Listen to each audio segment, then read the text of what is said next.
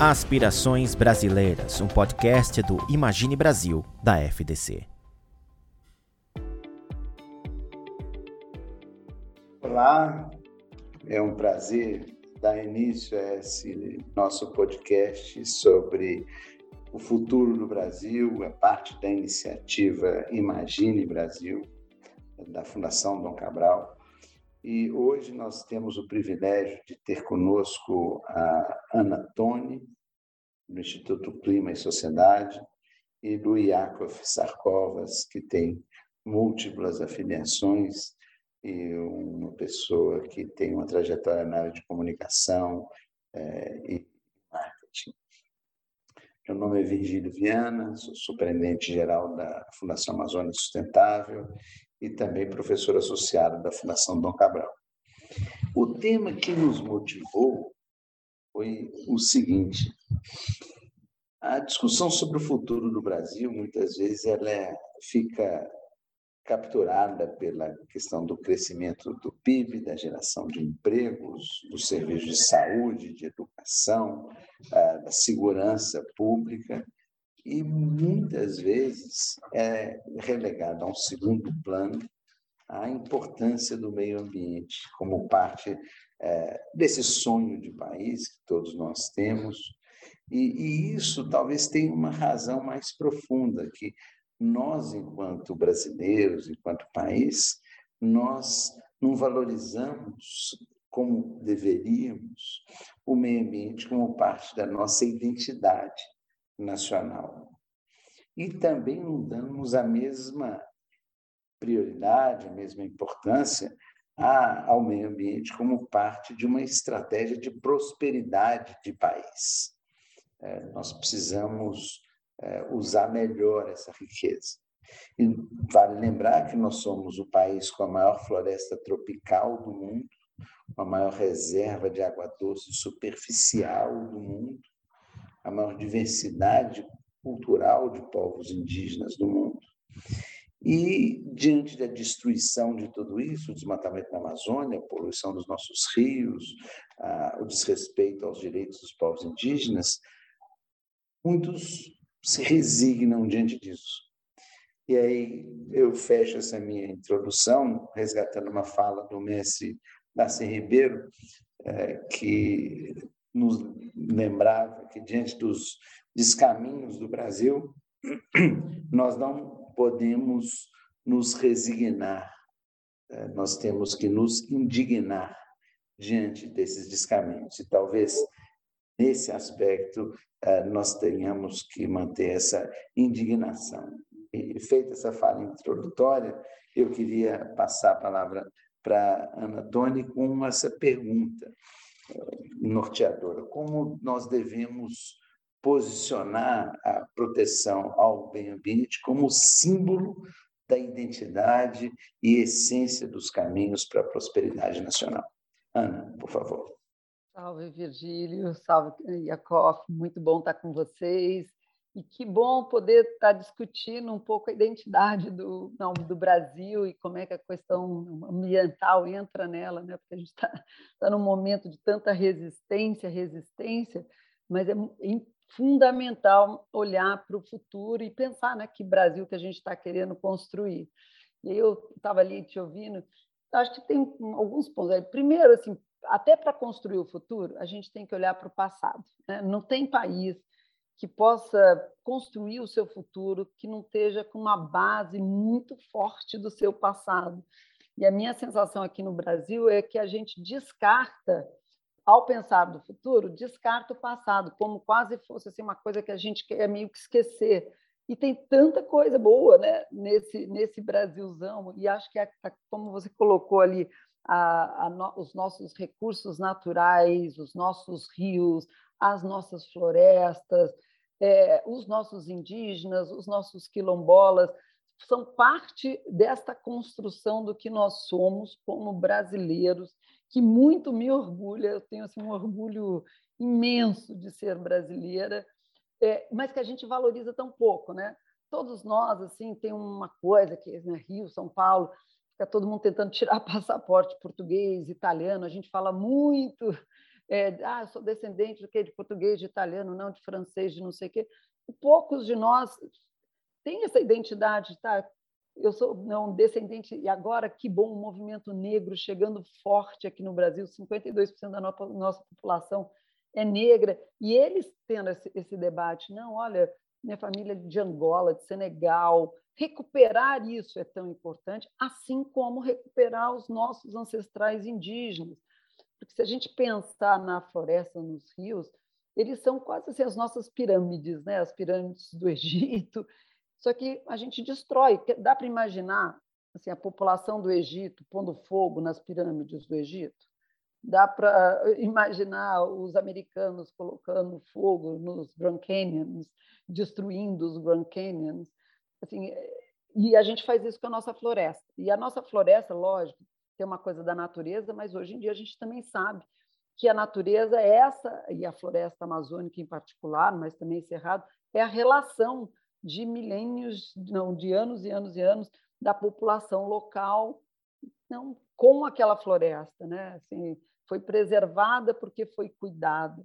Então, assim, eu acho que é olhar para essa identidade e assim, sim, somos brasileiros, somos essa soberania verde da, no melhor sentido de soberania, de ter orgulho dela e poder cuidar, né? Porque quem tem quem olha com amor para ser brasileiro tem que cuidar dos nossos recursos naturais, porque faz parte da nossa identidade. E ninguém vai querer queimar a nossa identidade, né? Eu acho que é, queimar a identidade do Brasil é queimar a nossa possibilidade de país como nação, né, de sermos o que nós somos. Né? Eu acho que o que olhar para esses modelos de desenvolvimento, que é, ah, vamos acabar com as florestas para colocar, virar uma Miami, um...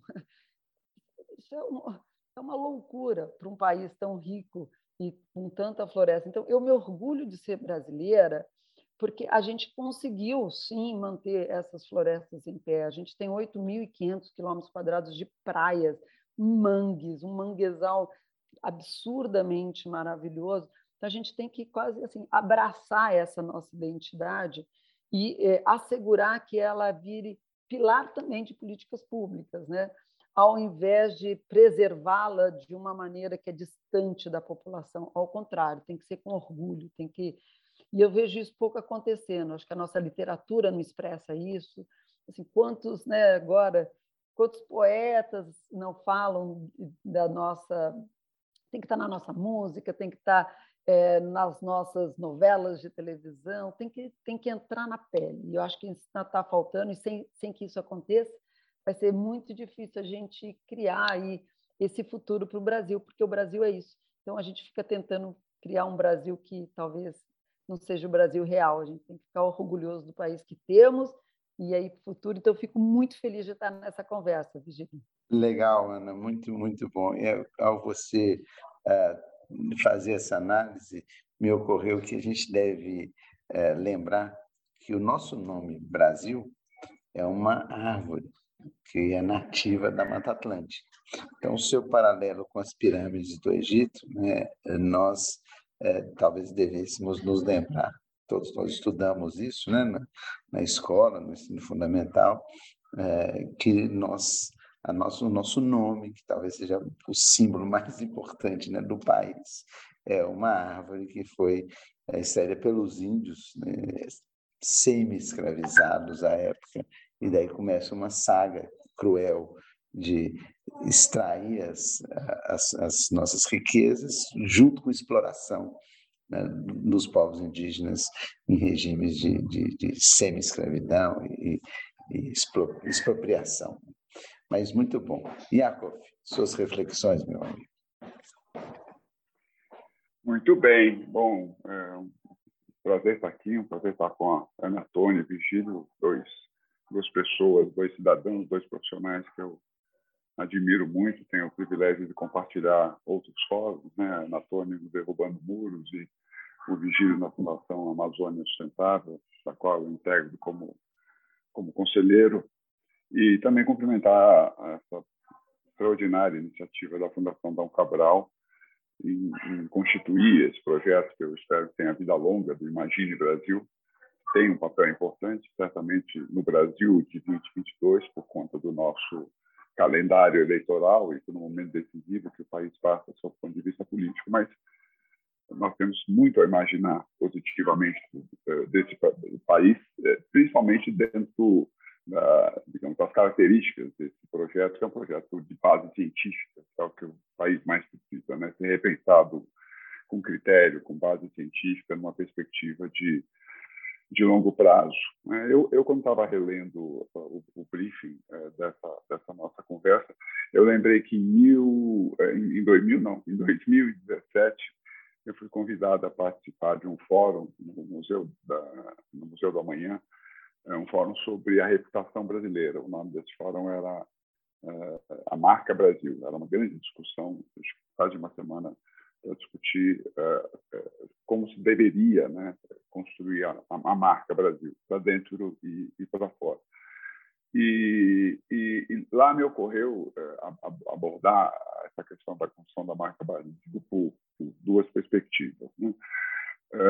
Primeiro, eu não, eu, não eu, eu, sou de fato um, profissional de, de, de, de comunicação, não bem da comunicação da janela para fora, eu estou muito mais profissionalmente ligado à, à construção da, da, identidade das instituições, das corporações, e com base nelas estruturar processos de, de, comunicação. Então, por esse viés, eu não acredito em, em construção de imagem, eu, eu, acredito em comunicação por atitudes, né? a comunicação pelo agir. Né?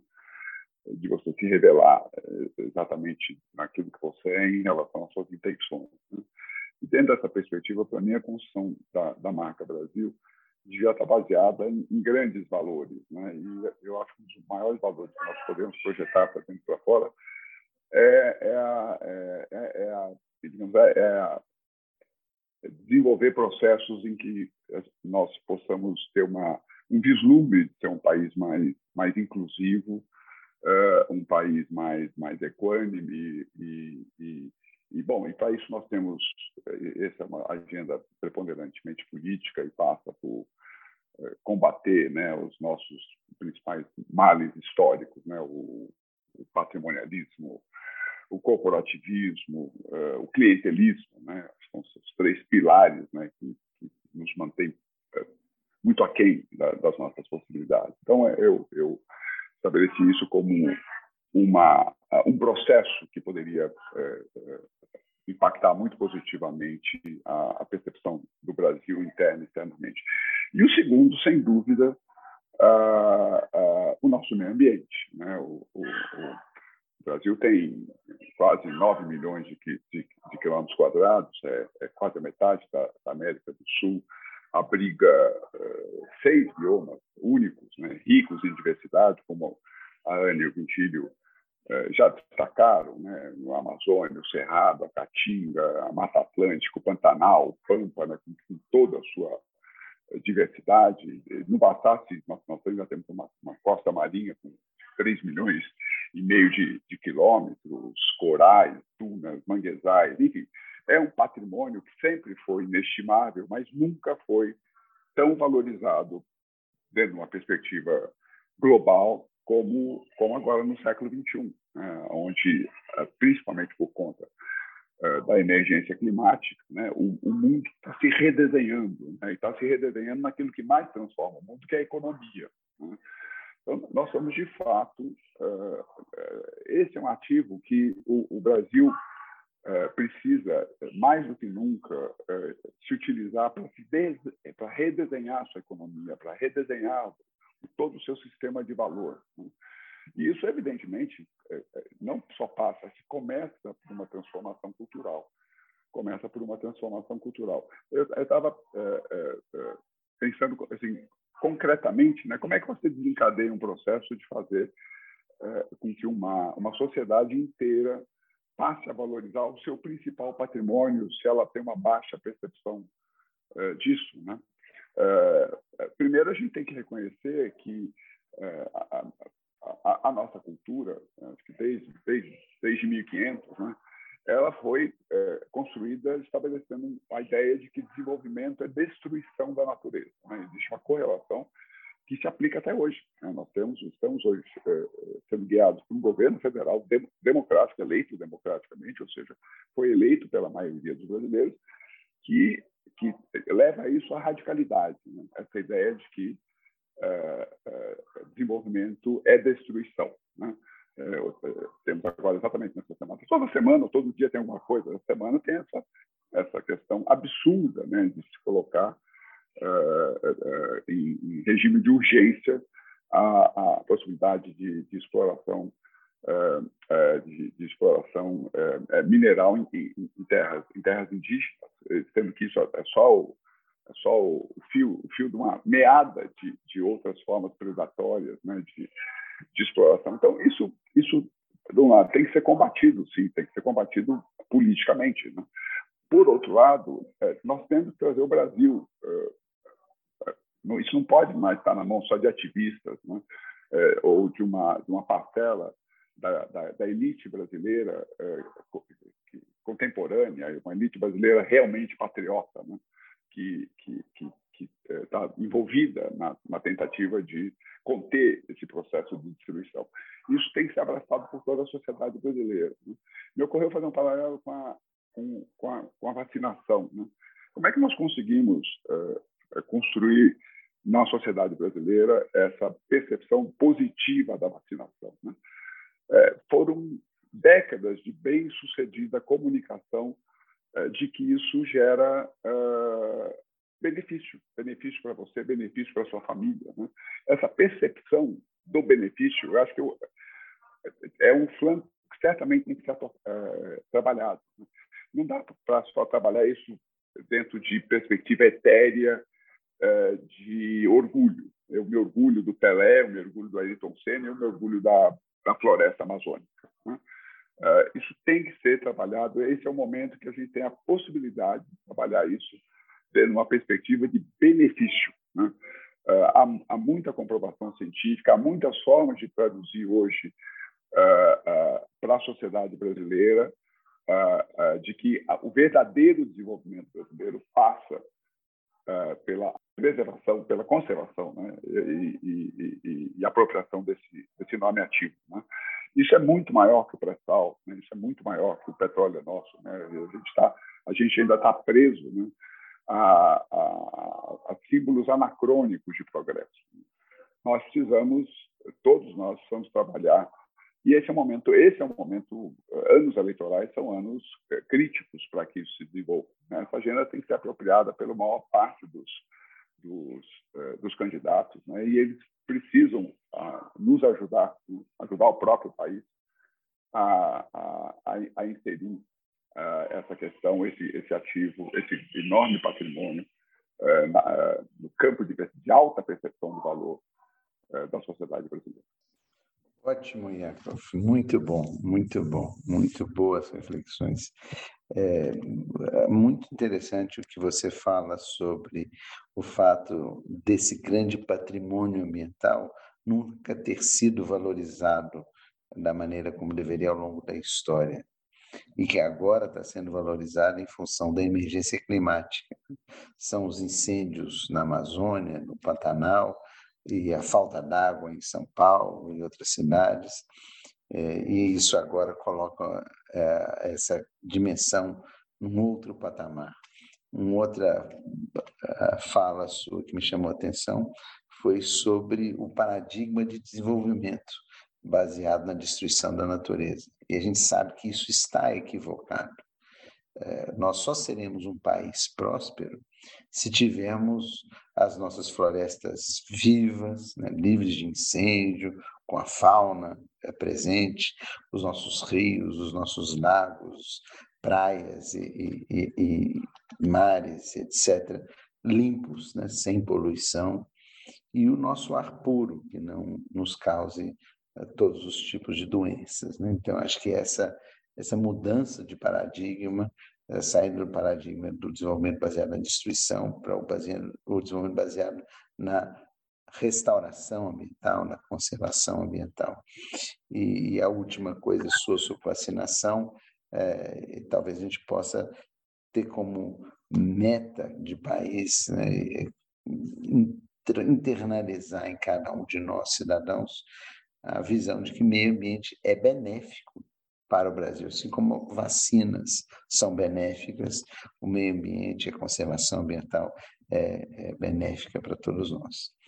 E, e, a sua fala é, abre o caminho para a segunda rodada que eu queria ouvir de vocês hoje sobre é, os caminhos. Né?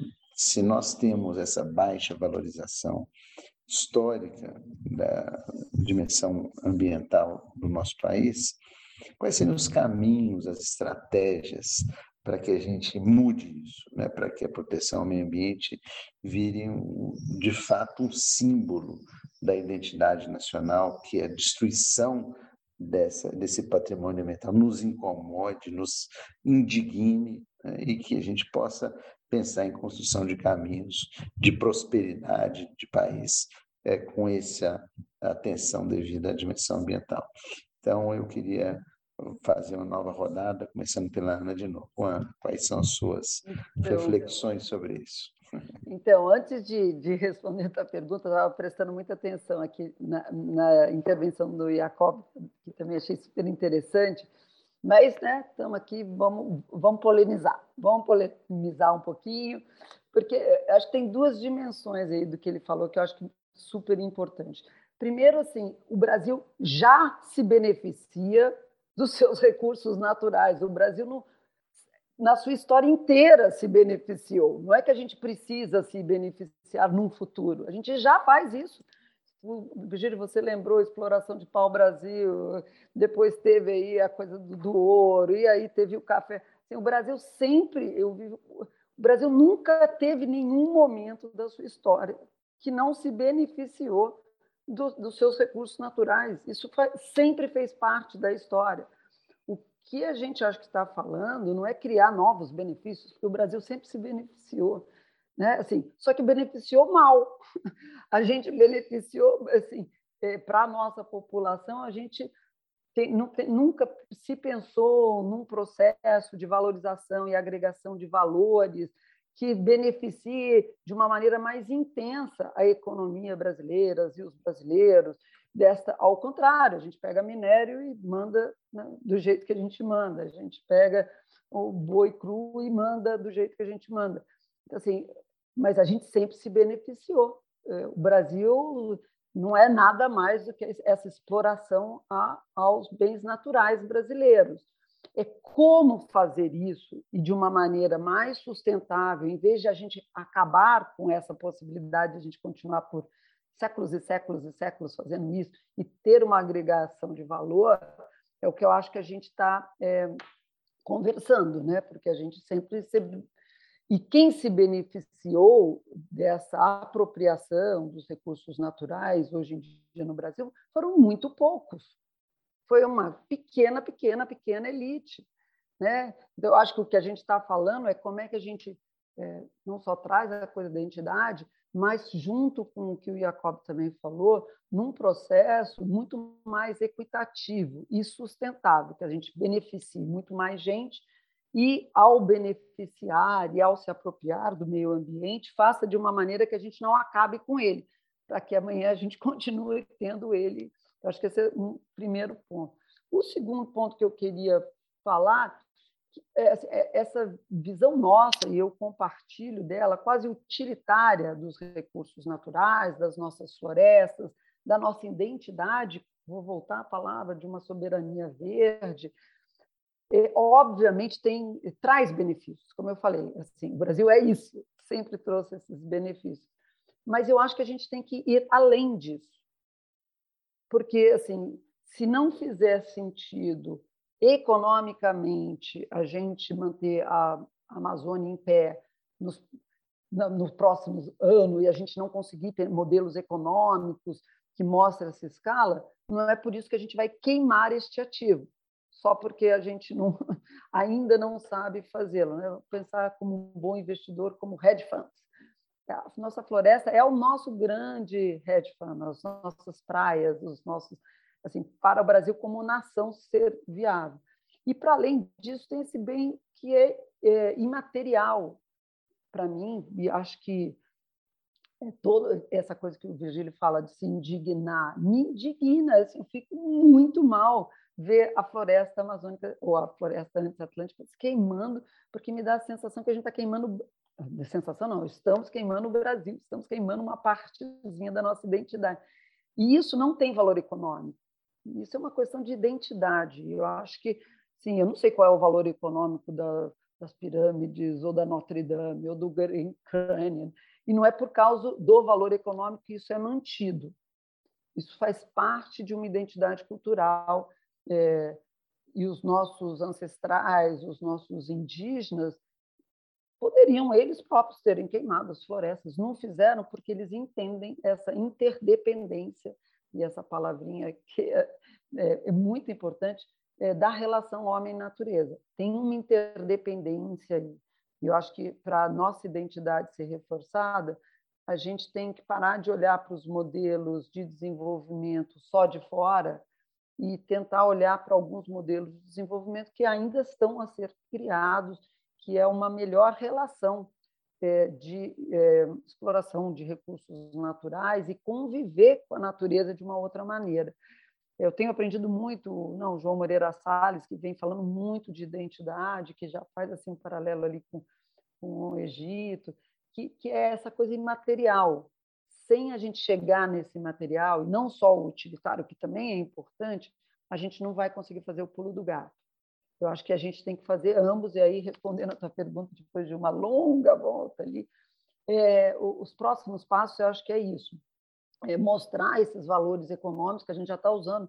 Não tem chuva no cerrado, não dá para plantar soja, se acabar com a floresta, então, já estamos fazendo isso, mas eu acho que a gente também tem que valorizar agora muito mais essa parte do imaterial é, e não achar que isso é, sabe, coisa de ativista, que isso é coisa volta ao passado, né? Porque é esse modelo que está em disputa. Quando o governo Bolsonaro é, propõe fazer, sei lá, de partes aqui da, da, da, floresta da Mata Atlântica, Macapulco, ou vamos lá acabar com a Amazônia, é nossa. Se é nossa, a gente cuida. E a gente decide como. E não é para beneficiar dois, três pessoas ricas, grileiros ilegais. Não. É um projeto de país. E eu acho que a gente ainda não tem um projeto de país é, onde os recursos eh, naturais sustentáveis sejam um pilar dele. A gente pensou que a gente podia só usar, usar, usar e vai para o próximo, porque a gente tem quase uma, uma síndrome da abundância no Brasil. Tem tudo demais, é muita água, é muita floresta, é muita terra. E nesse síndrome da abundância, é, talvez tenha nos poupado de uma discussão mais séria sobre é, como colocar os recursos naturais e cuidar deles como parte de ser um país é, próspero e desenvolvido. Ótimo, muito bom, muito bom. É, me chamou a atenção essa coisa de é, você dar ênfase para essa síndrome da abundância.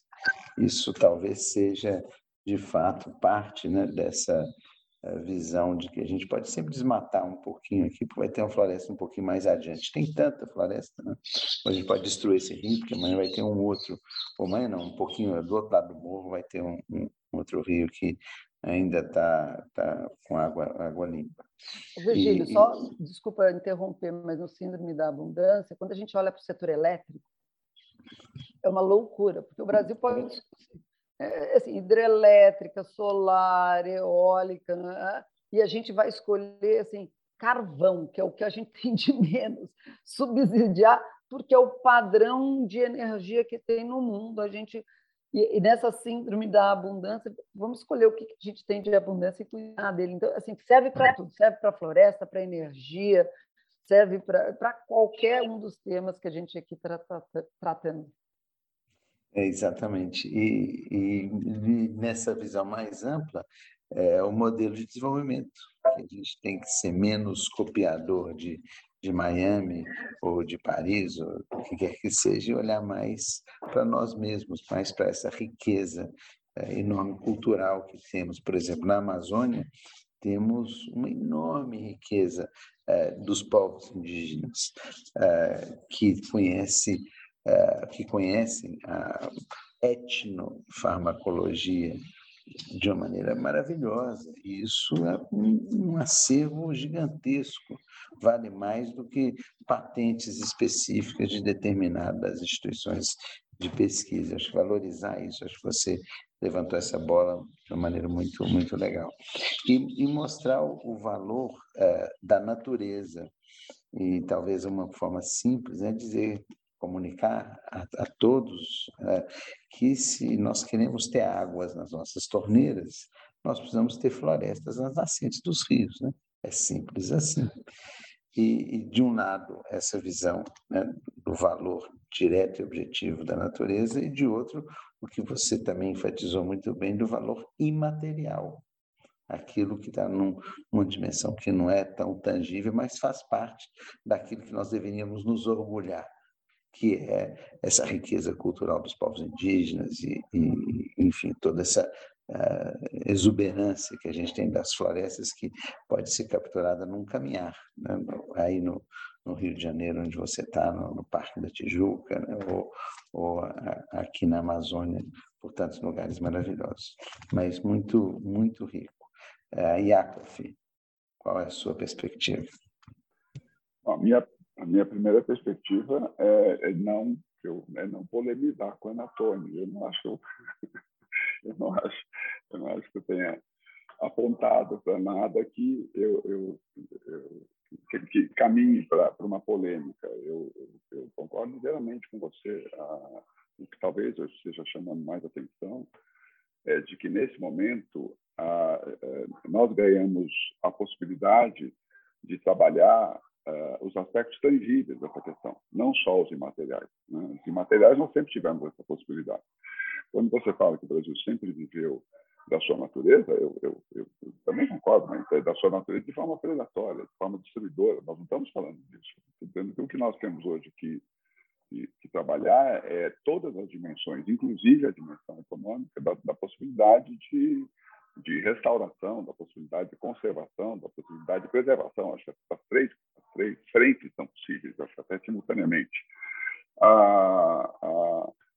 Muita gente duvidava que o, que, o fosse uma coisa para valer. Né? Ah, eu, há muito tempo, eu já pensei, o ISD é para valer. É para valer por, uma, por um motivo muito simples. O ISD é o conceito de sustentabilidade para o mercado financeiro. E o mercado financeiro não brinca em serviço. Né? O mercado financeiro tem eh, formas de escrutínio, de análise, que não se comparam a, a, a por exemplo, a, a, possibilidade de uma empresa fazer greenwashing através de publicidade, de campanhas, etc. É, isso adquire uma perspectiva muito mais é, rigorosa e técnica. É claro que não vai ser instantânea, mas é, ela, ela já está estabelecida. Né? E o fluxo uh, financeiro do mercado, uh, o fluxo de, capital, né, o fluxo de recursos pelo mercado financeiro, inevitavelmente vai ser mais e mais e mais guiado por, esse escrutínio, né, por essas variáveis. Né.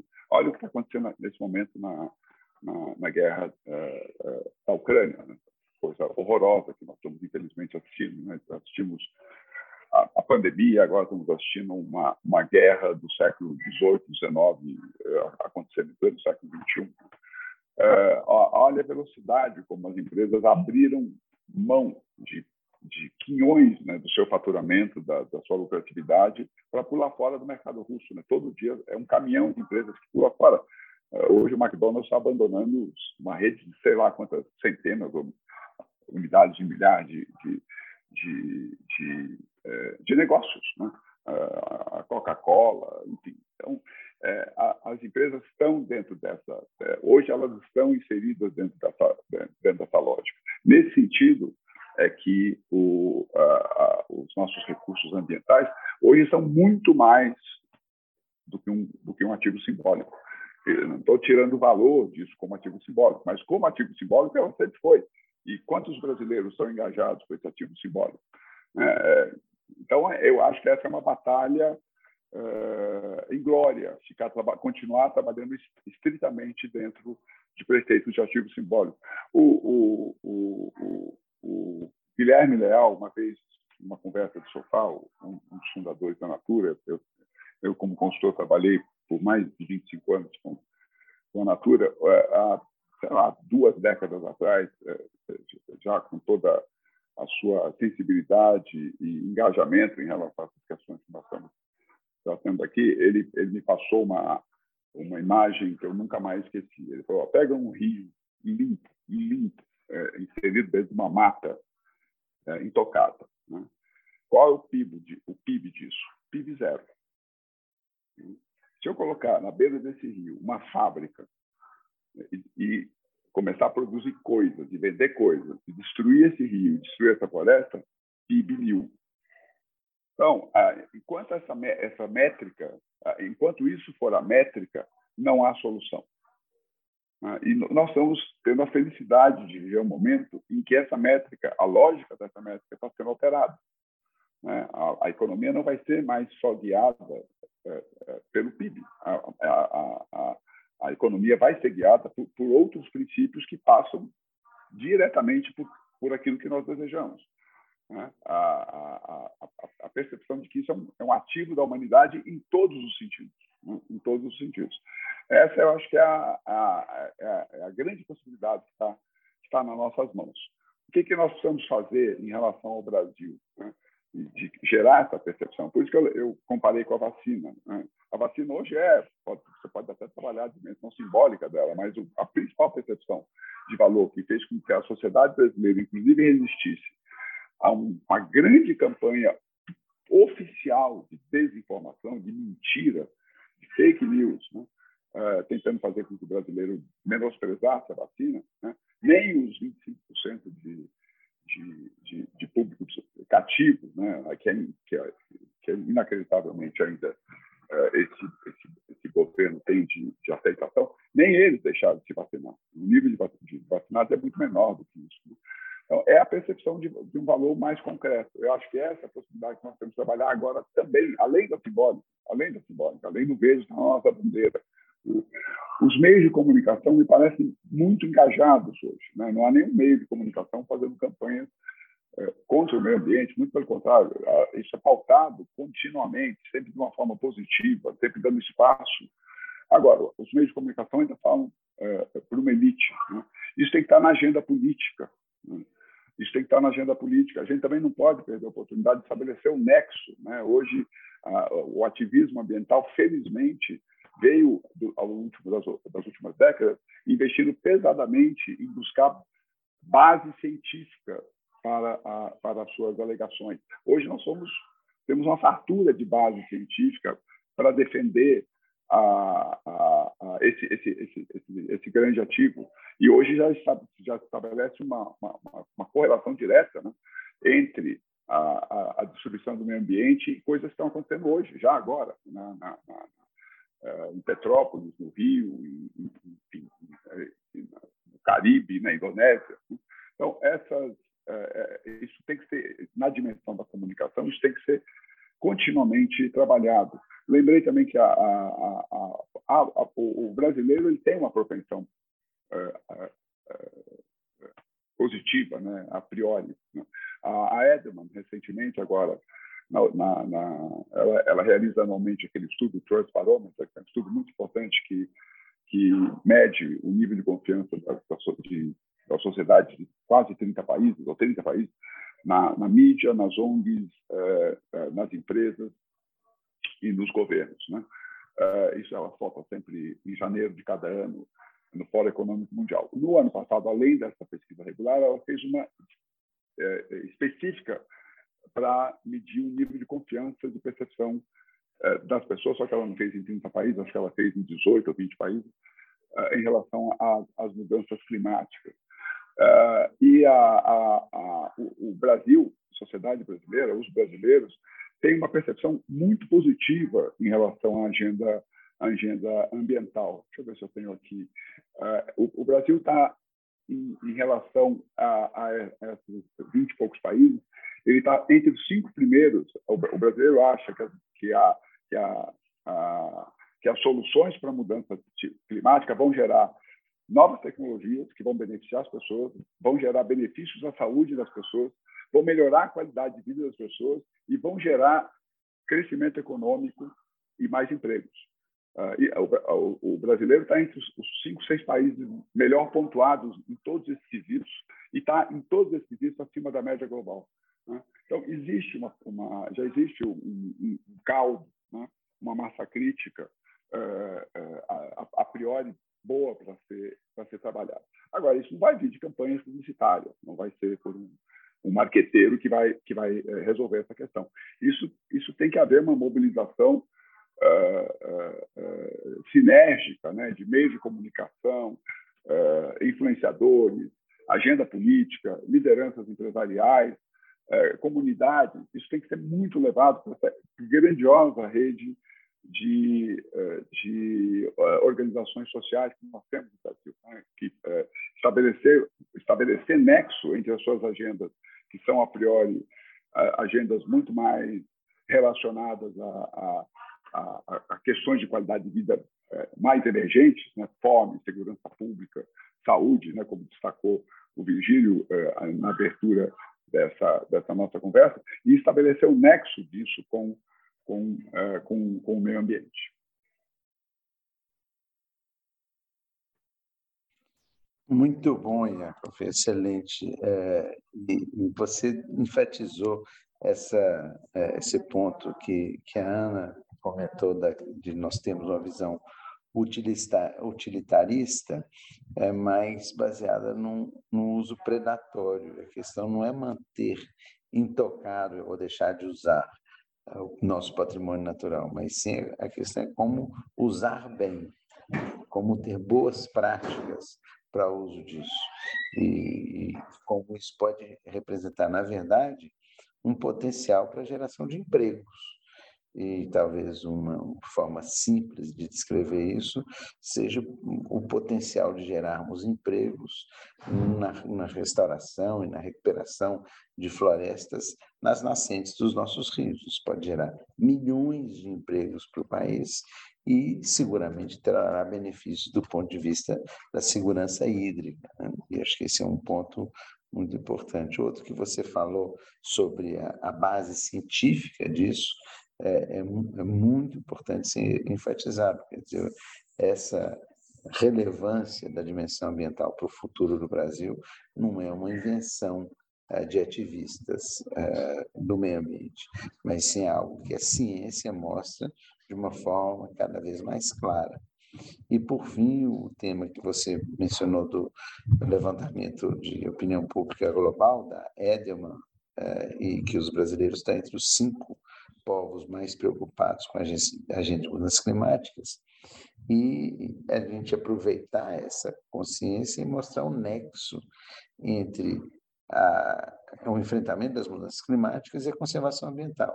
Teresópolis, Petrópolis, né, que tiveram esses é, recentes é, tra tragédias, desastres, isso está relacionado a, a uma ocupação desordenada do solo, e com interfaces com o tema das mudanças climáticas. Então, reflorestar encostas de morro, se, eh, reposicionar dentro de um planejamento do uso da terra as áreas de ocupação urbana, tudo isso é uma coisa urgente para o Brasil.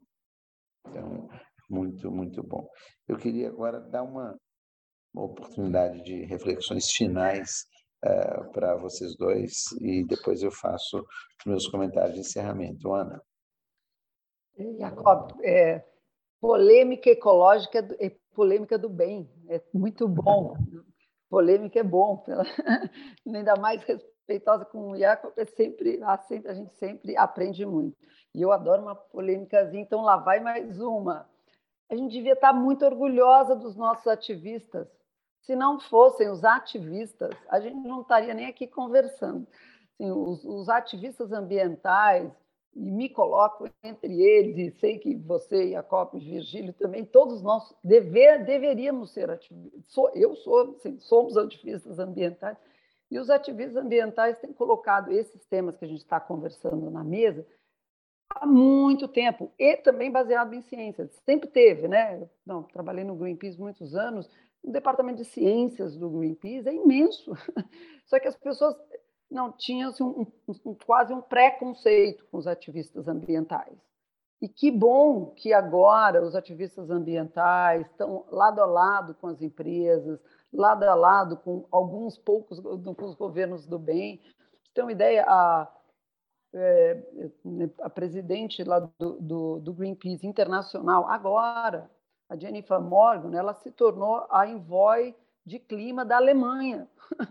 Então, assim, essa coisa do, do ativismo junto com os governos, junto com a política, junto com as empresas, que bom que agora essas linhas estão ficando muito mais tênues. Lógico que você tem ativista radical de um jeito, e, obviamente, você também tem empresas que estão longe de ter abraçado a agenda do ISG, então sempre vai ter um radicalismo de todos os lados, mas, como você falou, Jacob, acho que a gente está vivendo um momento muito bom de e muito criativo de poder sentar, conversar, ter esses debates e construir uma coisa positiva. Isso eu realmente festejo, eu acho que é com isso que eu quero colocar minhas últimas palavras. Que bom que a gente pode fazer isso hoje em dia no Brasil, muito mais próximos, todos os setores. É, Bolsonaro acabou de fazer um, um favor para a gente, que é nos unir. Unir é, o bom setor privado, unir o bom sociedade civil, unir o melhor que temos de governos subnacionais e, e de, é, de agentes públicos, para juntos construirmos um Brasil melhor. Está chegando uma eleição, como você falou, o brasileiro já está muito aberto a esses temas. O que a gente precisa fazer agora é agir, principalmente agir durante as eleições, olhar para os candidatos, todos eles, e ver o que, que cada um desses candidatos a nível de governo estadual, é, Assembleia Estadual, Federal, governadores e presidenciáveis, quais são as propostas deles é, para é, trazer aí a preservação dos recursos naturais. Isso, cada um dos nossos, todos nós, como cidadãos, devemos e espero que faríamos isso na próxima eleição. Então, agradeço muito aí a polêmica ecológica e muito gostosa de estar aqui com vocês e vamos esperar aí para ver o que se os brasileiros vão agir nesse nesse tema nas próximas eleições. Legal, Jacob. Muito bem. É, bom, eu acho também, mais uma vez, novo polêmica. Eu louvei o papel dos ativistas né, e louvei o seu senso estratégico de ter canalizado o seu esforço é, para a ciência. Né? Eu acho que isso foi, foi, foi extraordinário. A gente está colhendo frutos magníficos em relação a isso agora e, e também concordo que outros, outro sinal positivo dos tempos é, é que todos estão uh, do mesmo lado da mesa, né? pelo menos a, a, os mais esclarecidos, né? os mais comprometidos com o futuro, estão todos no mesmo lado da mesa, governos, uh, uh, ONGs né? e seu, seus, seus brilhantes ativistas e as empresas. Né? Muitas empresas já independentemente de razões. As empresas, é interessante observar, né? porque antes a, as empresas verdes elas eram uh, compostas basicamente por empresas cujos acionistas ou fundadores uh, tinham uh, davam valor simbólico a essa questão e buscavam guiar os seus negócios nessa direção. Né?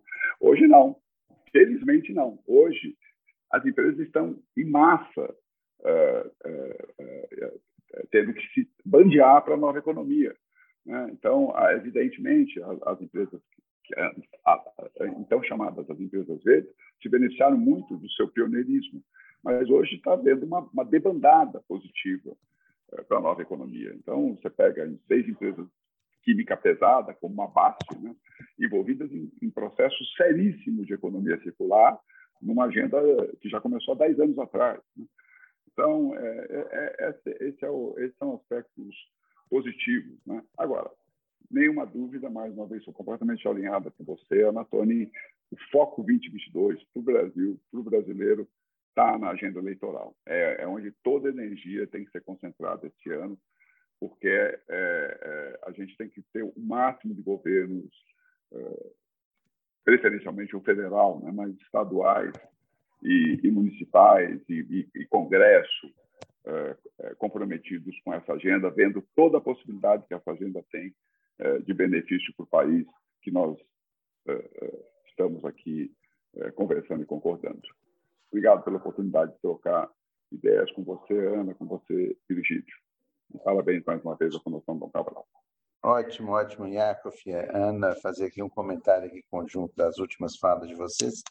É, começando do fim, né, sem dúvida, nós temos aí nesse ano a agenda eleitoral como algo extremamente relevante e talvez uma pergunta que nós devêssemos fomentar para que todas as pessoas façam aos candidatos é qual é a sua proposta para cuidar daquilo que é mais importante para a nossa identidade, para o nosso futuro, que é o patrimônio ambiental do Brasil. Que você, como candidato a deputado, senador, governador ou presidente da República, propõe para isso. Né? E identificar maneiras de dar visibilidade a isso de forma que os eleitores possam fazer escolhas, considerando também essa dimensão. É, um, um, tema que a Ana levantou, muito importante, é a questão da valorização dos ativistas. E aí me ocorre, o, o Ana, é que nós delineamos uma estratégia para é, mapear aquilo que passou e não é tão visível. Quais são os, os equivalentes ao Pelé e ao Ayrton Senna na área ambiental? Então, a gente tem o Chico Mendes, que é a figura mais conhecida, mas todos os anos morrem no Brasil cerca de 60 ativistas ambientais. Muitos deles são quase anônimos, fora daqueles contextos onde eles, eles vivenciaram as suas trajetórias de vida. E, então, acho que essa é um, uma coisa que a gente pode é, deixar é, no ar como um, um desafio para a gente refletir mais e, quem sabe, num outro evento voltar a aprofundar isso. E, por fim, um, um, um comentário sobre a, o Yakov, dizendo da, da debandada uh, positiva das empresas a, a, caminho de uma agenda ambiental séria. Então, a gente está vencendo a fase da, do greenwashing, da, da, maquiagem verde. E, então, isso é positivo e talvez num contexto onde a gente tem tantas coisas negativas, a gente possa lembrar a frase do Papa Francisco que nos conclama é, diante de cenários tão desafiadores como os que vivemos, que não nos permitem é, ter otimismo, mas é, o Papa nos conclama a sermos esperançosos. Acho que a gente tem que cultivar a esperança. Acho que essa debandada que o Yakov é, nos lembra que é, é, algo extremamente positivo. As empresas, na sua grande maioria, estão seriamente comprometidas. Né? Umas mais, outras menos, obviamente, mas no geral isso cria um, uma oportunidade muito grande e, e oxalá isso contribua para aquilo que nós colocamos no início desse debate, que é uma, jornada, uma caminhada, no sentido de valorizar a dimensão ambiental da nossa identidade de país, que a gente tenha orgulho das nossas belas florestas, que a gente tenha orgulho dos nossos belos rios e, e mares e praias e do nosso ar maravilhoso. Né? Então, a gente possa, é, com isso, estufar o peito e falar que bom né, que somos brasileiros e que temos tudo isso. E nesse, nesse caldo não esquecer dos povos originários, né, que como o velho Darcy nos lembra, né, nós somos um caldeirão de gentes, essas é, as gentes da África, as gentes né, dos, dos ameríndios e, e os que chegaram de outras partes do mundo. Então, essa diversidade é maravilhosa, né? tem uma riqueza cultural espetacular e a gente tem que voltar a ter orgulho né, dessas nossas riquezas da bossa nova, do samba, enfim, de todas essas muitas expressões da cultura brasileira.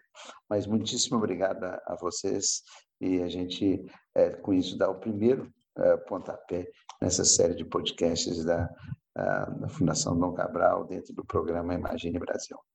Um, uma boa jornada a todos.